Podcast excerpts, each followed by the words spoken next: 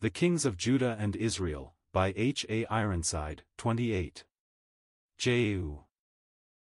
Jehovah is He. 2 Kings 9, 10. Contemporary Prophet, Elisha. The great God that formed all things both rewardeth the fool, and rewardeth transgressors. Proverbs 26 verse 10. And Elisha the prophet called one of the children of the prophets, and said unto him, Gird up thy loins, and take this box of oil in thy hand, and go to Ramoth Gilead, and when thou comest thither, look out there Jehu the son of Jehoshaphat the son of Nimshi, and go in, and make him arise up from among his brethren, and carry him to an inner chamber, then take the box of oil, and pour it on his head, and say, Thus saith the Lord, I have anointed thee king over Israel. Then open the door, and flee, and tarry not.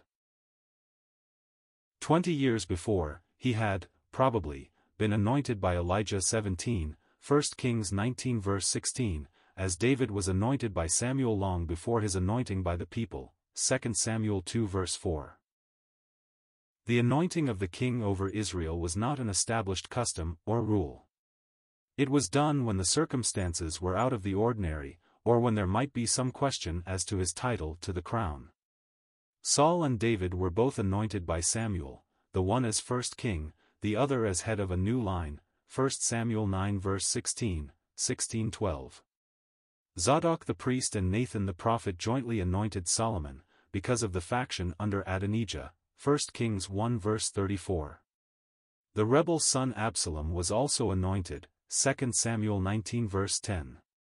So was the boy king Joash, 2 Kings 11 verse 12, so, too, was the wicked and ill-fated Jehoahaz, 2 Kings 23 verse 30. See also Judges 9 verses 8 and 15. In the case of Jehu, in whom the succession of the kingdom of Israel was to be translated out of the right line of the family of Ahab, into another family, which had no, legal, right to the kingdom, but merely the appointment of God, there was a necessity for his unction, both to convey to him a title, and to invest him in the actual possession of the kingdom, Buddha. Joram's army still lay siege to Ramoth Gilead, where his general Jehu commanded the forces. So the young man, even the young man the prophet, went to Ramoth Gilead. And when he came, behold, the captains of the host were sitting, and he said, I have an errand unto thee, O captain. And Jehu said, Unto which of all us? And he said, To thee, O captain. And he arose, and went into the house, and he poured the oil on his head, and said unto him, Thus saith the Lord God of Israel, I have anointed thee king over the people of the Lord, even over Israel. And thou shalt smite the house of Ahab thy master, that I may avenge the blood of my servants the prophets, and the blood of all the servants of the Lord, at the hand of Jezebel. For the whole house of Ahab shall perish, and I will cut off from Ahab every male, and him that is shut up and left in Israel, and I will make the house of Ahab like the house of Jeroboam the son of Nebat, and like the house of Baasha the son of Ahijah, and the dogs shall eat Jezebel in the portion of Jezreel, and there shall be none to bury her. And he opened the door, and fled. At last, after more than fifteen years' delay, the blood of Naboth, crying, like Abel's, for vengeance from the ground, was about to be requited. God, when judging men, is never in haste. He allowed Jezebel to outlive, not only her husband, but his two successors. She was powerless, evidently, to continue her former high-handed practices after Ahab's death, and it was a part of her punishment to live to see his dynasty overthrown and the extinction of his and her house begun. Then Jehu came forth to the servants of his lord, and one said unto him, Is all well? Wherefore came this mad fellow to thee? And he said unto them, Ye know the man, and his communication. 18 And they said, It is false, tell us now. And he said, Thus and thus spake he to me, saying, Thus saith the Lord, I have anointed thee king over Israel. Then they hasted, and took every man his garment, and put it under him on the top of the stairs, an ancient custom, see Matthew 21 verse 7, and blew with trumpets, saying, Jehu is king, and Jehu said, If it be your minds, then let none go forth nor escape out of the city to go to tell it in Jezreel. Impatient to be in actual and acknowledged possession of the kingdom, and without a thought of waiting, even for the briefest season, upon God, Jehu is off with Bidkar his captain on his 35-mile journey to Jezreel. So Jehu rode in a chariot, and went to Jezreel, for Joram lay there. And Ahaziah king of Judah was come down to see Joram. And there stood a watchman on the tower of Jezreel, and he spied the company of Jehu as he came, and said, I see a company. And Joram said, Take a horseman, and send to meet them, and let him say, Is it peace? So there went one on horseback to meet him, and said, Thus saith the king, Is it peace? And Jehu said, What hast thou to do with peace? Turn thee behind me. And the watchman told, saying, The messenger came to them, but he cometh not again.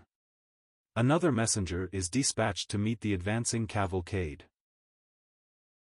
And with like result, only the watchman this time adds, in his report, the driving is like the driving of Jehu the son of Nimshi, for he driveth furiously. Eager to be at his work of extirpation, the newly anointed executioner king makes all speed, as if the solemn, fearful work of destruction to which he had been commissioned was to him an exciting pleasure, instead of a painful task of stern necessity, as it must have been had he been in true fellowship with God in his work of overthrow and retributive judgment upon the house of Ahab. God has no pleasure in the death of the sinner. The taking of human life, whether done by divine appointment or otherwise, should be, and is, one of the saddest and most solemn acts that it is possible for man to perform.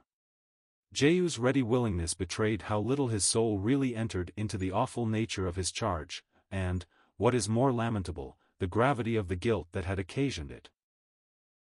And Joram said, Make ready. And his chariot was made ready.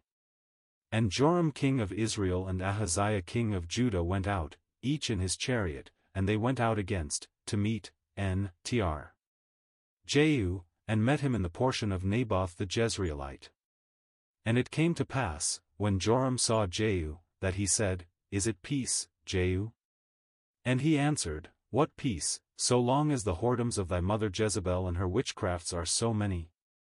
And Joram turned his hands, and fled, and said to Ahaziah, There is treachery, O Ahaziah. And Jehu drew a bow with his full strength, and smote Jehoram between his arms, and the arrow went out at his heart, and he sunk down in his chariot. It was but the sudden beginning of a speedy end, for it is but a short work that God makes with men when he makes inquisition for apostasy and blood. Then said Jehu to Bidkar his captain, Take up and cast him in the portion of the field of Naboth the Jezreelite, for remember how that, when I and thou rode together after Ahab his father, the Lord laid this burden upon him, surely I have seen yesterday the blood of Naboth, and the blood of his sons, see. Joshua 7 verse 24, saith the Lord, and I will requite thee in this plat, saith the Lord.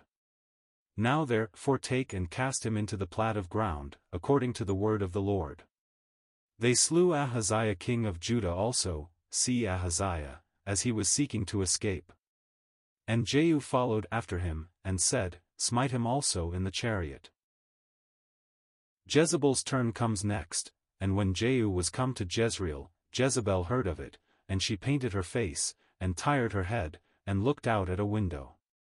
And as Jehu entered in at the gate, she said, Had Zimri peace, who slew his master?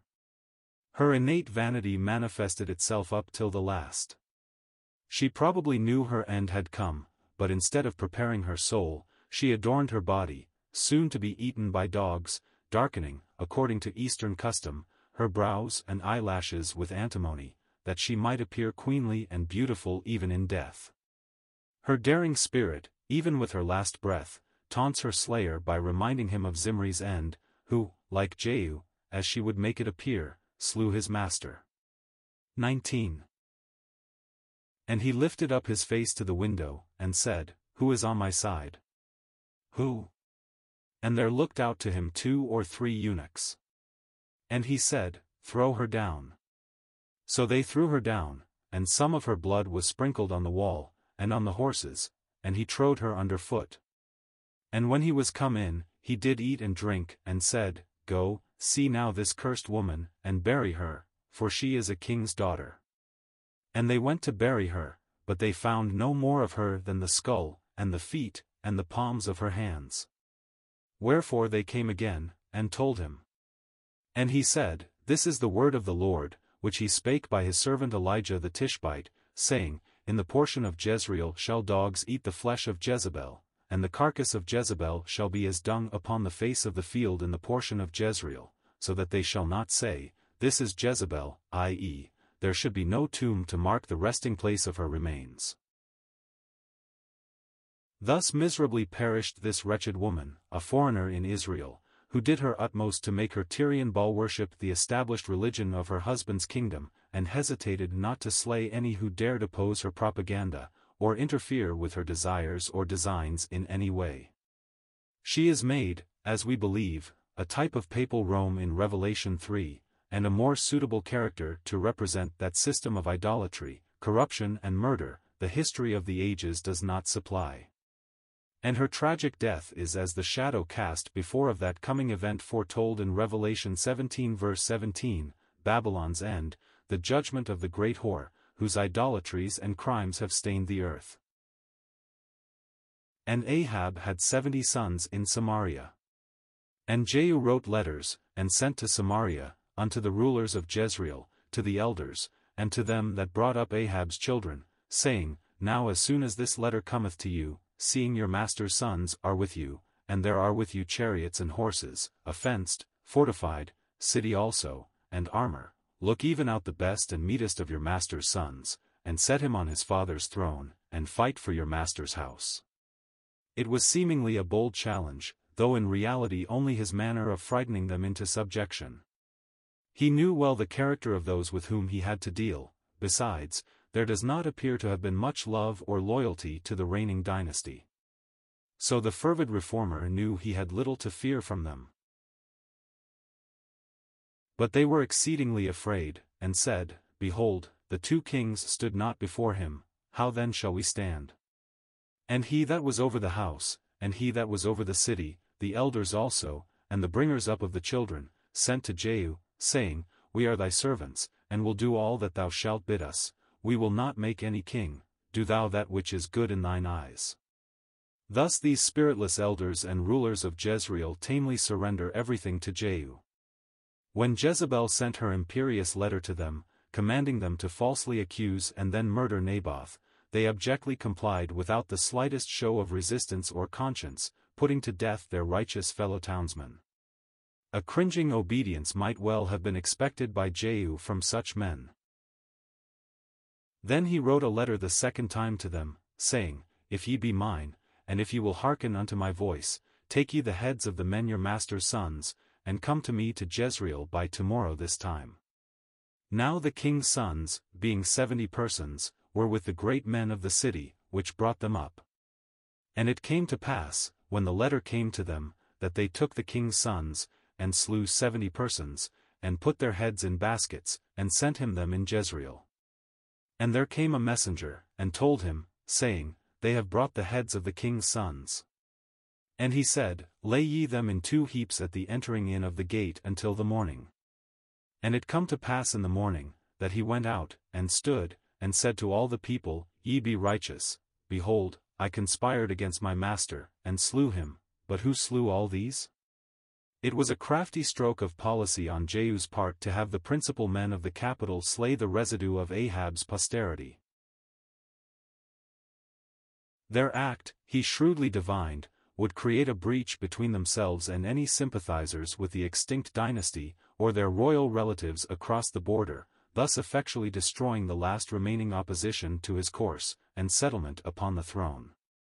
True, though his motives were purely political, he gives his wholesale executions a religious coloring, making capital of God's word and principle of retribution in regard to Ahab and his house. Know now that there shall fall unto the earth nothing of the word of the Lord, which the Lord spake concerning the house of Ahab, for the Lord hath done that which he spake by his servant Elijah. So Jehu slew all that remained of the house of Ahab in Jezreel, and all his great men, and his kinsfolks, and his priests, until he left him none remaining. The sword of judgment, so far as the expressed purpose of Jehovah was concerned, should have been confined to the house of Ahab. But a reckless and ambitious hand was wielding it, and it devoured beyond the allotted limits. And he arose and departed, and came to Samaria. And as he was at the shearing house, shepherd's meeting place, New Translation, in the way, Jehu met with the brethren of Ahaziah king of Judah, and said, Who are ye? And they answered, We are the brethren of Ahaziah, and we go down to salute the children of the king and the children of the queen. And he said, Take them alive. And they took them alive, and slew them at the pit, well, New Translation, of the shearing house, even two and forty men, neither left he any of them. It was not any part of Jehovah's commission to Jehu to slay these, or any of the descendants of King Jehoshaphat. God had not required this at his hands, and in his unwarranted slaughter of these brethren of Ahaziah he all but exterminated the house of David, leaving the rule of the kingdom to the infamous Athaliah. Jehu probably cared little for this. His thought, probably, was to prevent any uprising against himself from the royal family of Judah.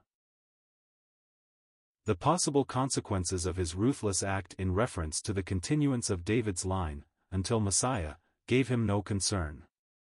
As to the butchered princes, they reaped the melancholy consequences of their intimacy with a family doomed by God to destruction for their apostasy and wickedness. Let Christians take warning, and obey the call of God to his own, so unmistakably imperative and plain, come out from among them, and be ye separate. 2 Corinthians 6 verse 17 Jehu's self-complacency is manifested on his meeting with Jehonadab the son of Rechab. He patronizingly took him into his chariot, giving him his hand, signifying a pledge, in the east, see Ezra 10 verse 19. And saying, Come with me, and see my zeal for the Lord. His ostentatious display of his reforming zeal revealed how little he had God's glory in mind in the midst of all his feverish activity and abolition, in sad contrast to him who always hid himself and sought his Father's glory only. He too had a zeal, but, oh, of what a different character from that of Jehu. The zeal of thy house consumes me, he could say. But Jehu's zeal, on the contrary, consumed and destroyed everybody and everything that stood in the way of his own advantage or aggrandizement, but never touched himself. He appears to have been a total stranger to real exercise of soul. God ordained him as his executioner, and, as has been aptly said, never was a more fitted instrument for the work whereunto he was appointed than Jehu. And he had his reward. It was for this world alone, and the fourth generation of his children saw its end. And when he was come to Samaria, he slew all that remained unto Ahab in Samaria, till he had destroyed him, according to the saying of the Lord, which he spake by Elijah. He then turned his attention to the priests of Baal. A monk, at the dawn of the Reformation, remarked, We must root printing out, or it will root us. Out. Jehu felt the same toward the Baal worship in his newly acquired kingdom, hence it must be rooted out.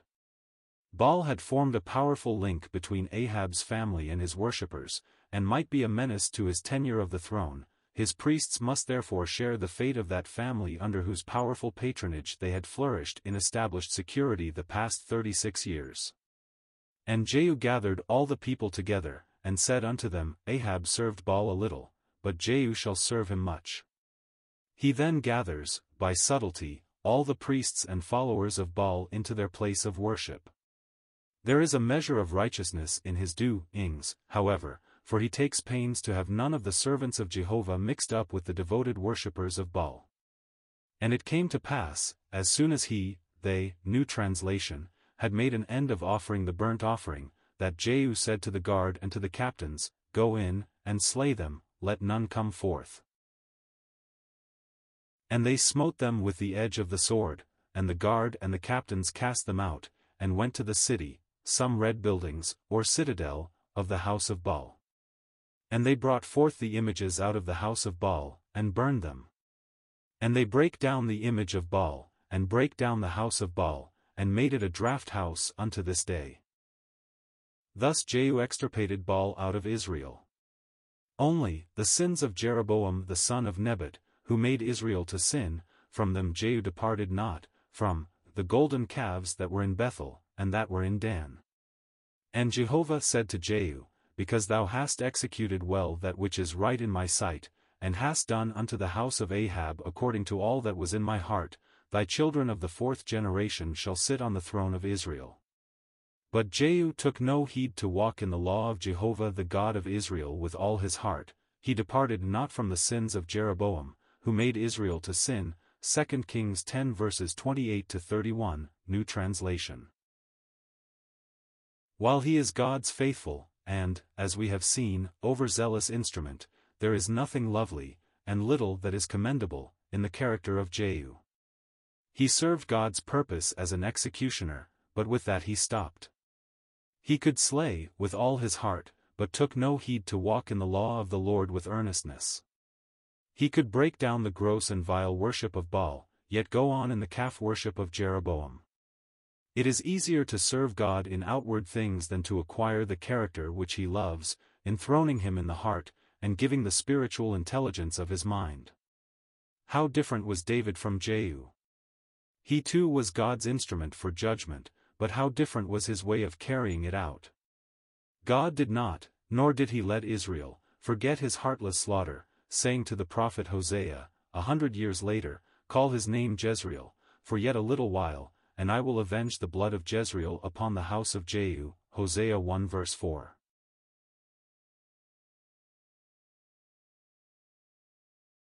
The great lesson to be drawn from this remarkable man's life is that of being constantly on our guard, as servants of God, lest we be found doing his work, whether it be in the exercise of discipline, or the accomplishment of reformation, in a spirit of unbrokenness and without due exercise of heart and conscience before him who is, a God of judgment, and by whom actions are weighed. Now the rest of the acts of Jehu, and all that he did, and all his might, are they not written in the book of the Chronicles of the Kings of Israel? And Jehu slept with his fathers, and they buried him in Samaria. And Jehoahaz his son reigned in his stead. And the time that Jehu reigned over Israel in Samaria was twenty and eight years. 20. 17 Both the announcement to Hazael that B would be king over Syria, and the anointing of Jehu to Israel's kingdom, seem rather to have been left by Elijah to his successor Elisha, to be done at God's appointed time.